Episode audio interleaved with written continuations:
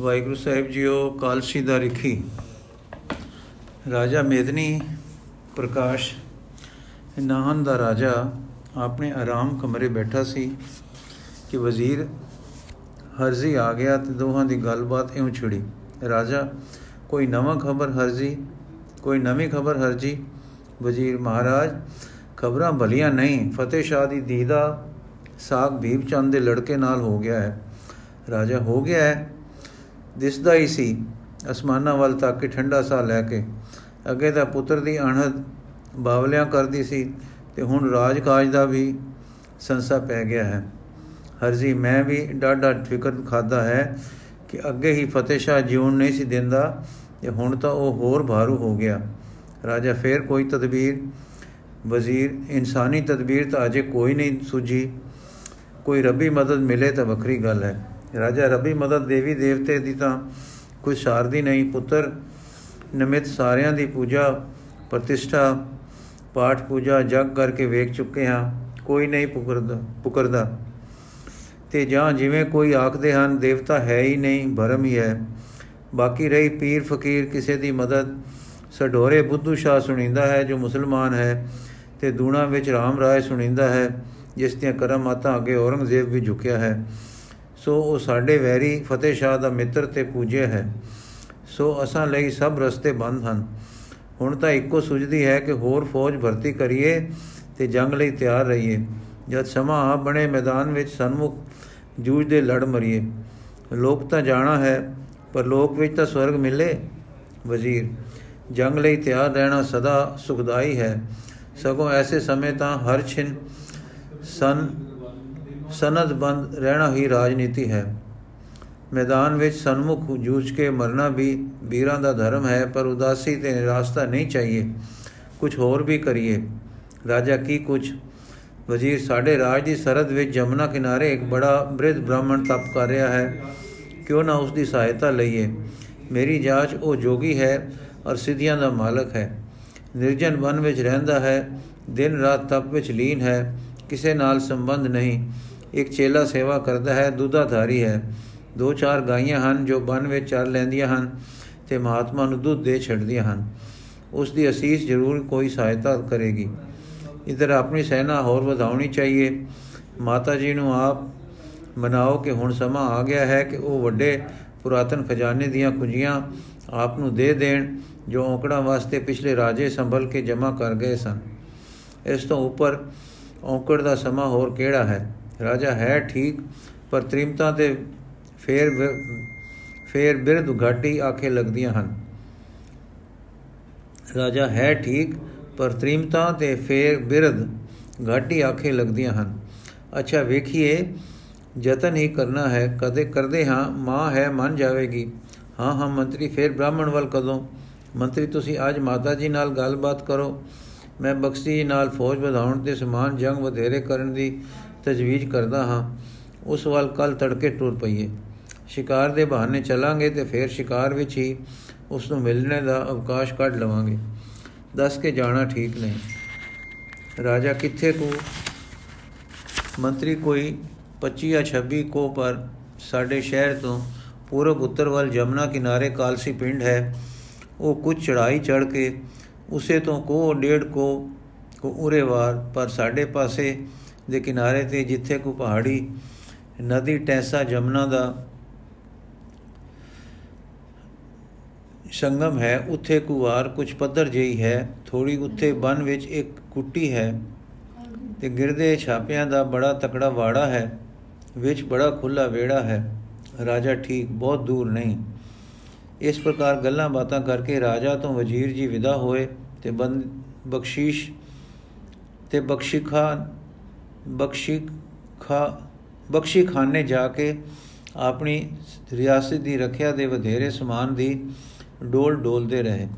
ਉਧਰ ਰਾਜਾ ਜੀ ਨੇ ਆਪਣੀ ਮਾਤਾ ਨਾਲ ਯਤਨ ਲਾ ਕੇ ਪੁਰਾਣੇ ਭੰਡਾਰੇ ਵਿੱਚੋਂ ਚੋਖੀ ਮਾਇਆ ਰਿਆਸਤ ਦੀ ਰੱਖਿਆ ਦੀ ਨਵੀਂ ਤਜਵੀਜ਼ ਪਰ ਖਰਚ ਲਈ, ਕੱਢ ਲੈਣ ਦੀ ਗੱਲ ਮਨਾ ਲਈ।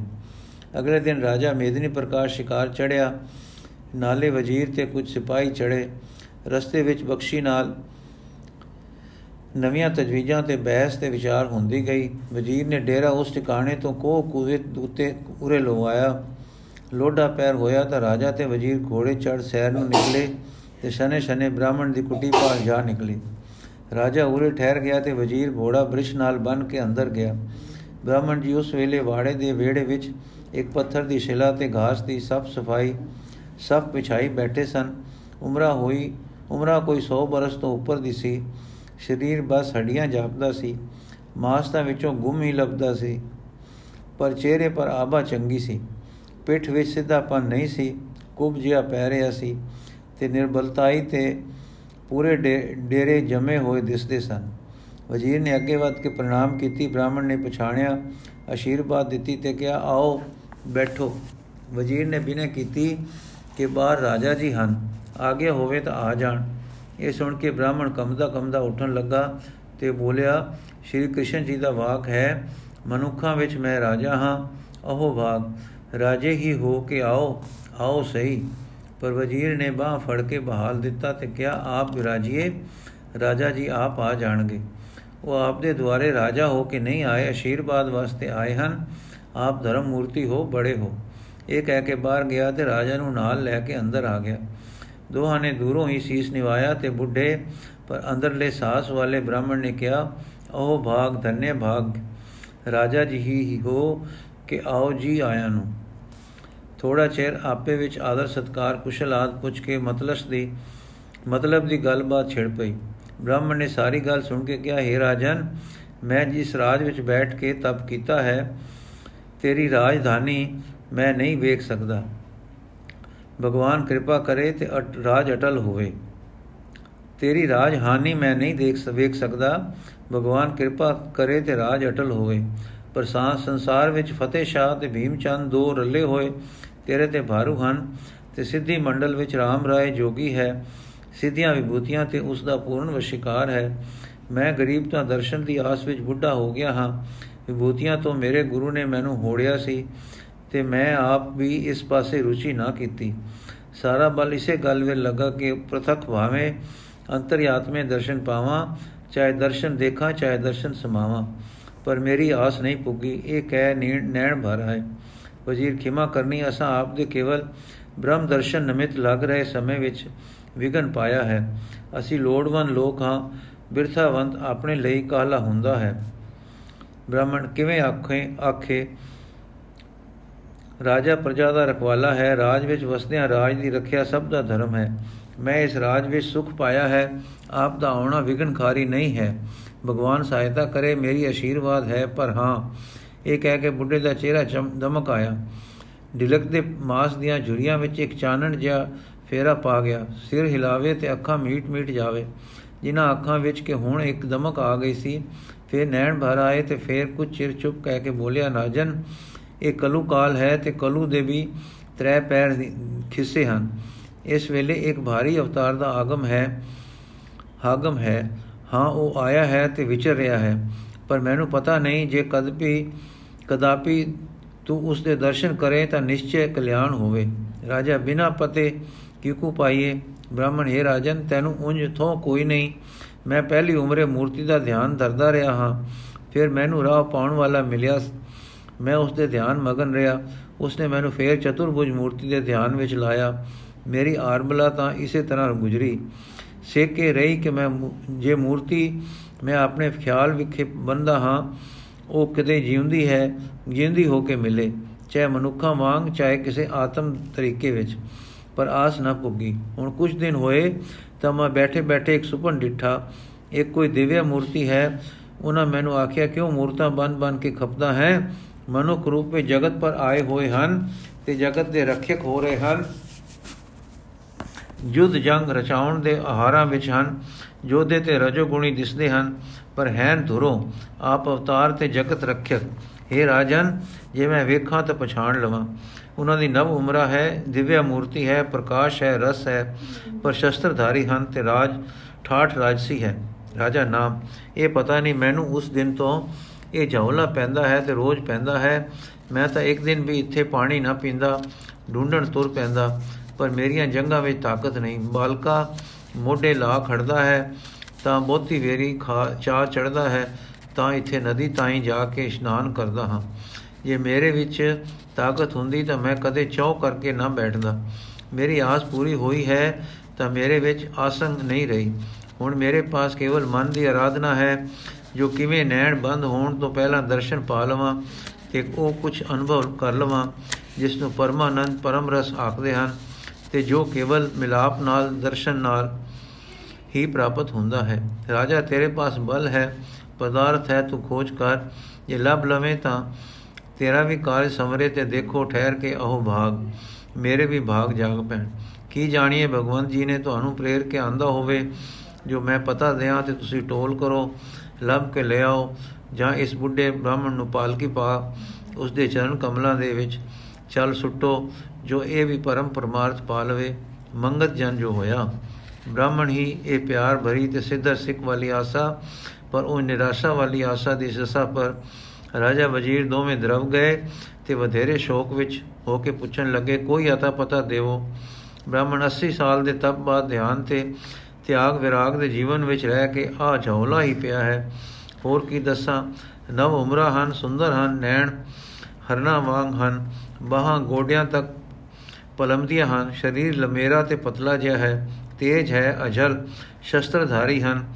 ਰਜੋ ਸਮਾਨ ਹੈ, ਹੈਨ ਪੂਰਨ ਪੂਰਨ। ਦੁਰੋਂ ਆਏ, ਸਦੇ ਆਏ ਸਾਡੇ ਗੱਲੇ ਆਏ ਜੋਤ ਨਿਰਵਾਨ ਦੇ, ਆਪ ਹਨ ਪੂਰਨ ਅਵਤਾਰ। ਇਹ ਸੁਣ ਕੇ ਰਾਜੇ ਵਜ਼ੀਰ ਦੀਆਂ ਆਪੋ ਵਿੱਚ ਅੱਖਾਂ ਲੜੀਆਂ, ਕੋਈ ਸੈਨਤਾ ਹੋਈਆਂ।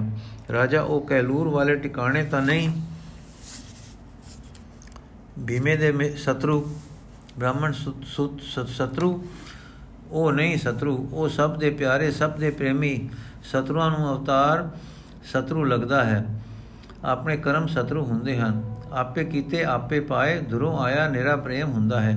ਰਾਜਾ ਮਹਾਰਾਜ, ਭਲਾ ਅਵਤਾਰ ਆਵੇ ਤਾਂ ਆਪ ਵਰਗੀ ਬ੍ਰਹਮ ਦੇਈ ਵਿੱਚ ਆਵੇ। ਸ਼ਸਤਰਧਾਰੀਆਂ ਵਿੱਚ, ਬ੍ਰਹਮ ਜੋਤੀ ਕਿਵੇਂ?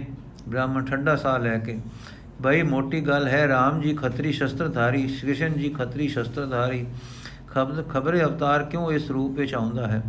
ਹੋਰ ਸੁਣੋ, ਸਾਡੇ ਬ੍ਰਾਹਮਣਾ ਪਾਸ ਤਾਂ ਕਰਮ ਕਾਂਡ ਹੈ। ਅਸਾਂ ਤਾਂ ਵੇਦ ਦੀਆਂ ਰਿਚਾਂ ਗਾਉਂਦੇ, ਯਾਗੀ ਕਰਦੇ, ਕਰਾਉਂਦੇ ਰਹੇ। ਇਹ ਬ੍ਰਹਮ ਵਿਦਿਆ ਤਦੋਂ ਵੀ ਖਤਰਿਆਂ ਦੇ ਮਹਾਰਾਜਿਆਂ ਪਰ ਉਤਰਦੀ ਰਹੀ RAM ਤੇ ਉਤਰੀ। ਅਸਾਂ ਵੇਦ ਪਾਠੀ ਰਾਵਣ ਬਣ ਕੇ ਵੈਰ ਹੀ ਕੀਤਾ। ਤੁਸੀਂ ਸੰਸਕ੍ਰਿਤ ਪੜ੍ਹੇ ਨਹੀਂ ਭਾਈ, ਆਦ ਸਮਿਆਂ ਵਿੱਚ ਜੋ ਅਸਲ ਬ੍ਰਹਮ ਵਿਦਿਆ ਸੀ, ਸੋ ਗੁੱਜੀ ਰਹੀ। ਅਸੀਂ ਤਾਂ ਕਰਮ ਕਾਂਡੀ ਰਹੇ। ਗੋਹੇ ਵਿਦਿਆ, ਬ੍ਰਹਮ ਵਿਦਿਆ, ਰਸ ਵਿਦਿਆ, ਵੇਖੋ ਨਾ। ਬਈ ਸਾਡੇ ਵੱਡਿਆਂ ਨੂੰ ਭਿਣਕ ਪਈ ਕਿ ਖਤਰੀਆਂ ਪਾਸ ਹੈ। ਇਹ ਨਾਲੇ ਰਾਜ ਕਰਦੇ ਹਨ, ਨਾਲੇ ਜੀਵਨ ਮੁਕਤੀ ਦੀ ਮौज ਮਾਣਦੇ ਹਨ। ਫਿਰ ਵੇਖੋ ਨਾ, ਸਾਡੇ ਵੱਡਿਆਂ ਨੇ ਇਹਨਾਂ ਖਤਰੀਆਂ ਮਹਾਰਾਜਿਆਂ ਦੇ ਦੁਆਰੇ ਜਗਿਆਸਾ ਧਾਰ ਕੇ ਇਹ ਵਿਦਿਆ ਸਿੱਖੀ। ਤੁਸੀਂ ਸੁਣਿਆ ਹੋ ਸੁਖਦੇਵ ਬ੍ਰਾਹਮਣ ਜੀ ਨੇ ਰਾਜਾ ਜਨਕ ਦੇ ਜੋ ਖੱਤਰੀ ਸੰਤ ਦੁਆਰੇ ਜਾ ਕੇ ਇਹ ਵਿਦਿਆ ਲਈ ਸੀ। ਫਿਰ ਦੇਖੋ, ਪੰਜ ਬ੍ਰਾਹਮਣ, ਉਦਾਲਕ ਅਰੁਣੀ ਪਾਸ ਵਿਸ਼ਵਾਨਰ ਆਤਮਾ ਦੀ ਵਿਦਿਆ ਵਾਸਤੇ ਗਏ।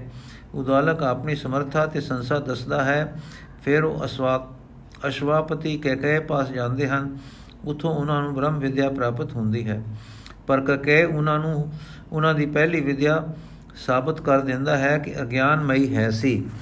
ਫਿਰ ਦੇਖੋ ਕਾਸ਼ੀ ਦੇ ਰਾਜਾ ਅਜਾਤ ਸ਼ਤਰੂ ਨੂੰ ਗਾਰਗੇ ਬਲਾ, ਬਲਾਕੀ ਬ੍ਰਹਮ ਵਿਦਿਆਂ 12 ਵਿਆਖਿਆ ਸੁਣਾਉਂਦਾ ਹੈ। ਪਰ ਰਾਜਾ ਜੋ ਖੱਤਰੀ ਹੈ, ਉਸ ਬ੍ਰਾਹਮਣ ਨੂੰ ਸਾਬਤ ਕਰ ਦਿੰਦਾ ਹੈ ਕਿ ਉਹ ਭੁੱਲਤੇ ਹੈ। ਫਿਰ ਆਪ ਬ੍ਰਹਮ ਦਾ ਦਰੁਸ ਨਿਰੂਪਣ ਕਰਦਾ ਹੈ ਤੇ ਉਸ ਵੇਲੇ ਆਪ ਵੀ ਦਿੰਦਾ ਹੈ ਕਿ ਦੇਖ, ਮੈਂ ਖੱਤਰੀ ਹਾਂ ਔਰ ਬ੍ਰਾਹਮਣ ਨੂੰ ਬ੍ਰਹਮ ਵਿਦਿਆ ਦੇਣ ਲੱਗਾ ਹਾਂ। ਇਸ ਸਪਸ਼ਟ ਦੱਸਿਆ ਹੈ ਕਿ ਬ੍ਰਹਮ ਆਤਮਾ ਦੀ ਵਿਦਿਆ ਰਾਜਾ ਪਾਸ ਹੈ, ਜੋ ਖੱਤਰੀ ਹੈ ਔਰ ਬ੍ਰਾਹਮਣ ਪਾਸ ਨਹੀਂ ਹੈ।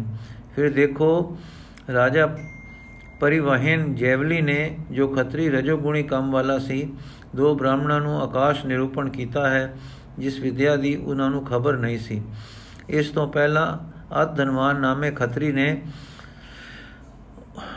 ਉਦਰਸ਼ ਉਦਰ ਸ਼ਾਂਡਲਿਆ ਬ੍ਰਾਹਮਣ ਨੂੰ ਇਹ ਵਿਦਿਆ ਦਿੱਤੀ ਸੀ। ਫਿਰ ਨਾਰਦ ਨੂੰ ਜੋ ਵੱਡਾ ਬ੍ਰਾਹਮਣ ਤੇ ਪ੍ਰਸਿੱਧ ਤਰੀਕੇ ਸੀ, ਸਨਤ ਕੁਮਾਰ ਨੇ ਜੋ ਯੁੱਧ ਦਾ ਦੇਵਤਾ ਹੈ, ਬ੍ਰਹਮ ਵਿਦਿਆ ਸੁਣਾਈ।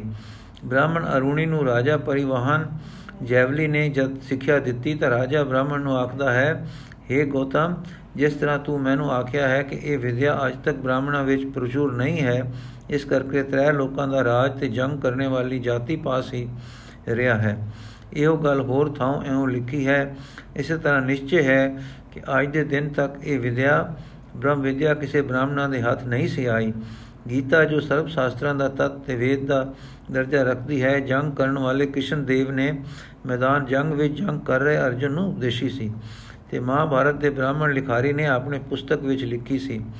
ਸੋ ਹੈ ਰਾਜਾ, ਇਹ ਗੱਲਾਂ ਧਰਮ ਪੁਸਤਕਾਂ ਵਿੱਚ ਨਿਰੂਪਣ ਹਨ।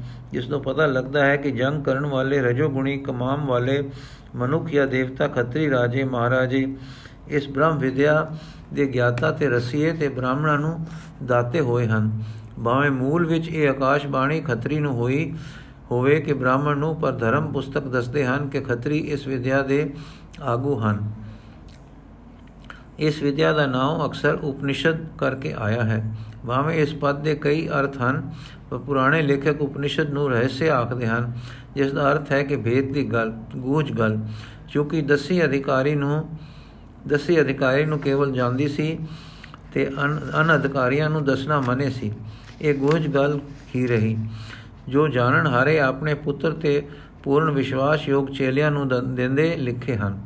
ਸੋ ਰਾਜਾ ਬ੍ਰਹਮ ਦਾ ਗਿਆਨ ਤੇ ਬ੍ਰਹਮ ਦਾ ਪ੍ਰਕਾਸ਼ ਰਜੋ ਰੰਗ ਵਾਲਾ ਸਰੀਰ ਲੈ ਕੇ ਉਸ ਦਾ ਪ੍ਰਕਾਸ਼ਨਾ ਅਚਰਜ ਗੱਲ ਨਹੀਂ, ਤੂੰ ਹਿੰਦੂ ਹੈ, ਵੇਦ ਸ਼ਾਸਤਰ ਤੇ ਭਰੋਸਾ ਰੱਖਦਾ ਹੈ, ਸੋ ਇਹ ਭਰਮ ਨਾ ਕਰਕੇ ਅਵਤਾਰ ਆਇਆ ਹੈ, ਤਾਂ ਸ਼ਸਤਰਧਾਰੀ ਕਿਉਂ ਹੈ? ਹੋਰ ਸੁਣ, ਮੈਨੂੰ ਦੱਸਿਆ ਗਿਆ ਹੈ ਕਿ ਇਹ ਅਵਤਾਰ ਪਿਛਲੇ ਸਾਰਿਆਂ ਤੋਂ ਵੱਡਾ ਹੈ, ਵਜਨਦਾਰ ਹੈ ਬਾਰਾ ਹੈ, ਉਹਨਾਂ ਦਾ ਗੁਰੂ ਹੈ, ਸ੍ਰੇਸ਼ਟ ਹੈ। ਬ੍ਰਾਹਮਣ ਤਪੀ ਤੇ ਮੂੰਹੋਂ ਗੁਰੂ ਸਹਿ ਸੁਭਾ ਵੱਡੇ ਦੇ ਅਰਥ ਵਿੱਚ ਨਿਕਲਿਆ ਸੀ ਕਿ ਰਾਜੇ ਵਜ਼ੀਰ ਦੋਹਾਂ ਦੇ ਮਨ ਤੇ ਫਿਰ ਉਹ ਇਸ਼ਾਰਾ ਵੱਜ ਗਿਆ ਕਿ ਉਸਨੇ ਸਾਰੇ ਉਸ ਨੂੰ ਸਾਰੇ ਗੁਰੂ ਆਖਦੇ ਹਨ ਤੇ ਇਸ ਨੂੰ ਉਹ ਕੱਖ ਪਤਾ ਨਹੀਂ, ਪਰ ਪਤੇ ਉਹ ਦਿੰਦਾ ਹੈ, ਜੋ ਹੁਣ ਅੱਖਰ ਵੀ ਸ਼ੁੱਧ ਬੋਲ ਗਿਆ ਹੈ। ਬ੍ਰਾਹਮਣ ਸੋ ਬਈ ਜਾਓ ਢੂੰਡੋ ਮਿਲੇ, ਤਾਂ ਮੈਨੂੰ ਵੀ ਬੁੱਢੇ ਠੇਰੇ ਨੂੰ ਯਾਦ ਰੱਖਣਾ, ਦਰਸ਼ਨ ਕਰਾ ਦੇਣੇ, ਭਗਵਾਨ ਤੁਹਾਡੀ ਮਨੋ ਕਾਮਨਾ ਪੂਰੀ ਕਰੇ। ਵਜੀ ਰਿਖੀ ਜੀ ਭਲਾ ਅਵਤਾਰ ਦੇ ਕੇਸ ਵੀ ਹੁੰਦੇ ਹਨ। ਬ੍ਰਾਹਮਣ ਕੇਸ ਤਾਂ ਸਾਰੇ ਰਿਖੀ ਤੇ ਅਵਤਾਰ ਰੱਖਦੇ ਸੇ। ਵੇਦ ਵਿੱਚ ਤਾਂ ਪਰਮੇਸ਼ਰ ਨੂੰ ਲੰਮੇ ਕੇਸਾਂ ਤੇ ਸੋਹਣੇ ਦਾੜੇ ਵਾਲਾ ਲਿਖਿਆ ਹੈ। ਬੁੱਧ ਜੀ ਦੇ ਸਮੇਂ ਤੱਕ ਉਹਨਾਂ ਸਮੇਤ ਸਭ ਕੇਸ਼ਧਾਰੀ ਸਨ। ਇਹ ਕੇਸ ਨਾ ਰੱਖਣ ਦੀ ਕੁਰੀਤੀ ਮਗਰੋਂ ਤੁਰੀ ਸੀ। ਵਜ਼ੀਰ ਰਾਜੇ ਵੱਲ ਸੈਨਤ ਕਰਕੇ ਹੋਲੇ ਜੇ ਕੇਸਾਂ ਦਾ ਵੀ ਪਤਾ ਚੱਲਦਾ ਹੈ। ਬ੍ਰਾਹਮਣ ਅਵਤਾਰ ਦੇ ਨਾਲ ਸਦਾ ਸਖਾ ਗਣ ਆਉਂਦੇ ਹਨ। ਉਹਦੇ ਨਾਲ ਜਿਹੜੇ ਆਏ ਹਨ, ਉਹ ਵੀ ਕੇਸਾਂ ਵਾਲੇ ਹੋਣੇ ਹਨ। ਮੈਂ ਚੌਲਾ ਵੀ ਡਿੱਠਾ ਹੈ। ਰਾਜਾ ਅੱਛਾ ਜੀ, ਜਿੱਧਰ ਸਾਡਾ ਅਨੁਮਾਨ ਚੱਲ ਰਿਹਾ ਹੈ, ਆਪ ਤਾਂ ਕੇਸਾਂ ਵਾਲਾ ਹੈ, ਪਰ ਸਾਥੀ ਸਾਰੇ ਕੇਸਾਂ ਵਾਲੇ ਨਹੀਂ। ਬ੍ਰਾਹਮਣ ਨਹੀਂ ਤਾਂ ਹੋ ਜਾਣਗੇ। ਜੌਲਾ ਇਹ ਸੀ ਕਿ ਉਹ ਸਤਜੁਗੀ ਕੰਮ ਕਰੇਗਾ ਤੇ ਫਿਰ ਮੈਂ ਡਿੱਠਾ ਹੈ ਕਿ ਉਹ ਇੱਕ ਹੈ, ਪਰ ਇੱਕ ਰੁਪਿਆ ਨਹੀਂ। 10 ਰੂਪ ਉਸਦੇ ਝਲਕਾਰੇ ਹਨ। ਦਸੇ ਅਨੂਪਮ ਕੇਸ ਸਮਸਰ ਕੇਸ ਦਾੜੇ ਵਾਲੇ ਹਨ। ਹੁਣ ਦੋਵਾਂ ਦਾ ਹੋਰ ਰੁਕ ਉਸ ਪਾਸੇ ਵਧਿਆ। ਇਸ 10 ਰੂਪ ਵਾਲੀ ਗੱਲ ਨੇ ਹੋਰ ਪਤਾ ਲਾ ਦਿੱਤਾ। ਰਾਜਾ ਰਿਖੀ ਜੀ, ਅਸਾਂ ਅਨੁਮਾਨ ਧਾਰ ਲਿਆ ਹੈ। ਹੁਣ ਜਾਂਦੇ ਹਾਂ ਤੇ ਯਤਨ ਕਰਦੇ ਹਾਂ। ਜੇ ਥੋ ਪੈ ਗਿਆ ਤਾਂ ਆਪਣੀ ਪੀੜਾ ਵੀ ਕਹਾਂਗੇ ਤੇ ਯਤਨ ਕਰਾਂਗੇ ਕਿ ਉਹ ਇੱਥੇ ਆਉਣ। ਫਿਰ ਪਛਾਣ ਤੁਸੀਂ ਕਰ ਲੈਣੀ। ਬ੍ਰਾਹਮਣ ਉਮਰਾਂ ਦੇ ਧਿਆਨ ਤੇ ਹੁਣ ਦੇ ਪੈਂਦੇ ਜਾਮਲਿਆਂ ਨੇ ਮੇਰੇ ਅੰਦਰ ਕੋਈ ਐਸੀ ਕੋਈ ਸੂ ਲਾਈ ਹੈ ਕਿ ਜੇ ਦਰਸ਼ਨ ਹੋਣ ਤਾਂ ਮੈਂ ਪਛਾਣ ਲਵਾਂਗਾ। ਅਵਤਾਰ ਵੀ ਕਦੇ ਗੁੱਜਾ ਰਹਿੰਦਾ ਹੈ, ਪਰ ਹਾਂ, ਜੇ ਅੱਖ ਤ੍ਰਿਸ਼ਨਾ ਨਾਲ ਮੈਲੀ ਹੈ ਉਸ ਨੂੰ ਪੜਦਾ ਹੈ, ਉਹ ਤਾਂ ਅਵਤਾਰਾਂ ਨਾਲ ਜੰਗ ਰਚਾਉਂਦੇ ਰਹੇ ਹਨ। ਨਹੀਂ ਤਾਂ ਰਾਵਣ ਕਿਉਂ ਭੁੱਲ ਕਰਦਾ? ਰਾਜਾ, ਕੀ ਇਹ ਰਾਮ ਕ੍ਰਿਸ਼ਨ ਦਾ ਅਵਤਾਰ ਹਨ? ਬ੍ਰਾਹਮਣ, ਇਹ ਮੈਨੂੰ ਚਾਉਲਾ ਨਹੀਂ ਪਿਆ। ਇਹ ਸੱਚ ਸੁਣੀਂਦੀ ਸੀ ਕਿ ਉਹਨਾਂ ਤੋਂ ਭਾਰੀ ਹੈ। ਗੁਰੂ ਅਵਤਾਰ ਮੈਂ ਸੁਣਿਆ ਸੀ। ਮੈਂ ਲੋਕਾਂ ਤੋਂ ਨਹੀਂ, ਪਰ ਮੈਂ ਆਪਣੇ ਧਿਆਨ ਵਿੱਚ ਸੁਣਿਆ ਸੀ। ਰਾਜਾ, ਹੈ ਰਿਖੀ, ਕੀ ਉਹ ਅਵਤਾਰ ਰਾਮ ਰਾਏ ਤੋਂ ਸਿੱਧੀਆਂ ਵਿੱਚ ਭਾਰੂ ਹੋਵੇਗਾ? ਕੀ ਉਸ ਦੇ ਅਸੀਸ ਕਰਕੇ ਮੇਰੇ ਸ਼ਤਰੂ ਦਬ ਜਾਣਗੇ? ਕੀ ਉਸ ਦੇ ਅਸ਼ੀਰਵਾਦ ਨਾਲ ਮੇਰੇ ਪੁੱਤਰ ਹੋ ਜਾਏਗਾ? ਬ੍ਰਾਹਮਣ, ਹੈ ਰਾਜਾ, ਅਵਤਾਰ ਜੋਗੀਆਂ ਵਾਂਗੂ ਸੰਯਮ ਸਿੱਧ ਕਰਕੇ ਯਤਨ ਨਾਲ ਧਿਆਨ ਬਨ ਕੇ ਕਰਾਮਾਤ ਨਹੀਂ ਕਰਦੇ। ਉਹਨਾਂ ਦਾ ਵਾਕ ਸੁੱਤੇ ਸਿੱਧ ਸਿਰੇ ਚੜਦਾ ਹੈ। ਉਹ ਜਨਮ ਤੋਂ ਸਿੱਧ ਹੁੰਦੇ ਹਨ ਤੇ ਉਹਨਾਂ ਦੀ ਵਾਕ ਸੱਤਾ ਸਫਲ ਹੁੰਦੀ ਹੈ। ਜੋ ਉਹ ਮੂੰਹ ਕੱਢਦੇ ਹਨ ਤੇ ਚਿੱਤੋਂ ਚਾਹੁੰਦੇ ਹਨ, ਹੋ ਜਾਂਦਾ ਹੈ। ਜੇ ਕਹੋ ਕਰਾਮਾਤ ਕਰੋ, ਤਾਂ ਉਹ ਸਗੋਂ ਨਹੀਂ ਕਰਦੇ। ਪਰਮੇਸ਼ਰ ਦੀ ਇੱਛਾ ਵਿੱਚ ਆਪਣੀ ਇੱਛਾ ਰੱਖਦੇ ਹਨ, ਪਰ ਸਹਿਜ ਸੁਭਾ ਜੇ ਉਹਨਾਂ ਦੇ ਮੂੰਹੋਂ ਨਿਕਲੇ ਹੋ ਜਾਂਦਾ ਹੈ। ਰਾਮ ਰਾਏ, ਹਾਂ, ਮੈਂ ਜਾਣਦਾ ਹਾਂ, ਇੱਕ ਵਾਰੀ ਪਾਰਲੇ ਪਿੰਡ ਆਏ, ਇਧਰ ਵੀ ਆਏ ਸੇ। ਮੈਂ ਵੇਖੇ ਸੇ, ਹਾਂ, ਉਹ ਵਿਭੂਤੀਆਂ ਦੇ ਵਸਿਕਾਰ ਵਾਲੇ ਸਿੱਧ ਜੋਗੀ ਹਨ, ਪਰ ਉਹ ਜੋ ਮੈਂ ਤੁਸਾਂ ਨੂੰ ਦੱਸੇ ਹਨ, ਦੁਰੋਂ ਆਏ ਅਵਤਾਰ ਹਨ। ਉਹ ਕਰਮਾਤ ਨਹੀਂ ਕਰਦੇ, ਨਾ ਦਿਖਾਉਂਦੇ ਹਨ। ਪਰ ਉਹਨਾਂ ਤੋਂ ਆਪੂ ਜੋ ਕੁਝ ਸਹਿਜ ਸੁਭਾ ਹੁੰਦਾ ਹੈ ਕਰਮਾਤਾਂ ਤੋਂ ਵੱਧ ਹੁੰਦਾ ਹੈ। ਹੰਕਾਰ ਹੀ ਹੈ ਨਾ ਰਾਜਾ, ਪਰ ਉਹਨਾਂ ਵਿੱਚ ਨਹੀਂ ਹੁੰਦਾ। ਉਹਨਾਂ ਵਿੱਚ ਸੁਧ ਕਲਾ ਹੁੰਦੀ ਹੈ। ਦੂਜੀਆਂ ਹਮਾਰਤਾਂ, ਹਮਾਤੜਾ, ਤਪੀਆਂ ਵਿੱਚ ਹੰਕਾਰ ਤੇ ਇਕਾਗਰਤਾ ਤੋਂ ਉਪਜੀਆਂ ਰਿਧੀਆਂ ਸਿੱਧੀਆਂ ਹੁੰਦੀਆਂ ਹਨ। ਧਿਆਨ ਹੀ ਹੈ ਨਾ ਰਾਜਾ, ਜਿੱਥੇ ਲਾਇਆ ਲੱਗ ਗਿਆ, ਜਿੱਥੇ ਲੱਗ ਗਿਆ, ਉੱਥੇ ਸਿੱਧੀ ਹੋ ਗਈ। ਇਸ ਪ੍ਰਕਾਰ ਗੱਲਾਂ ਬਾਤਾਂ ਕਰਦੇ ਇਸ ਸਿਧਾਂਤ ਤੇ ਅਪੜੇ ਕਿ ਜੋ ਰਿਖੀ ਜੀ ਦੇ ਜੌਲੇ ਦਰੁਸਤ ਹਨ ਤਾਂ ਉਹ ਅਨੰਦਪੁਰ ਵਾਲੇ ਗੁਰੂ ਜੀ ਅਵਤਾਰ ਹਨ ਅਤੇ ਪਤੇ ਸਾਰੇ ਮਿਲਦੇ ਹਨ ਤੇ ਜੇ ਨਹੀਂ ਵੀ ਤਾਂ ਵੀ ਸਾਨੂੰ ਰਸਤਾ ਮਿਲ ਗਿਆ ਹੈ। ਉਹ ਸ਼ਸਤਰਧਾਰੀ ਹਨ, ਸੂਰਬੀਰ ਹਨ। ਉਹਨਾਂ ਦੇ ਵੀਰਾਂ ਦੀ ਬਹਾਦਰੀ ਦੀ ਧਾਕ ਹੈ। ਜੇ ਸਾਡੇ ਮਿੱਤਰ ਹੋ ਜਾਣ ਤਾਂ ਸਭ ਪਾਸਾ ਜ਼ਰੂਰ, ਜ਼ਰੂਰੀ ਭਾਰੀ ਹੋ ਜਾਏਗਾ। ਜਿਸ ਗੱਦੀ ਦਾ ਰਾਮ ਰਾਏ ਹੈ, ਉਸੇ ਗੱਦੀ ਦੇ ਖੁਦ ਦੇ ਮਾਲਕ ਹਨ। ਇਹਨਾਂ ਦੇ ਪਿੱਛੇ ਸਮਾਜਾ ਮਾਲਵਾ, ਦੜਪ, ਨੱਕਾ, ਧਨੀ ਪੋਠੂਹਾਰ ਉਧਰ ਸਿੰਧ ਤੇ ਇਧਰ ਦੱਖਣ ਤੱਕ ਐਸ਼ਵਰਜ ਹੈ। ਉਹਨਾਂ ਨੇ ਆਪਣੇ ਰਾਜ ਵਿੱਚ ਲੈ ਆਈਏ, ਉਹਨਾਂ ਨੂੰ ਆਪਣੇ ਰਾਜ ਵਿੱਚ ਲੈ ਆਈਏ, ਇਹ ਚਾਲ ਜ਼ਰੂਰ ਸੋਹਣੀ ਹੈ, ਜੋ ਅੱਜ ਰਿਖੀ ਜੀ ਦੇ ਦਰਸ਼ਨ ਤੋਂ ਸੁਝੀ ਹੈ।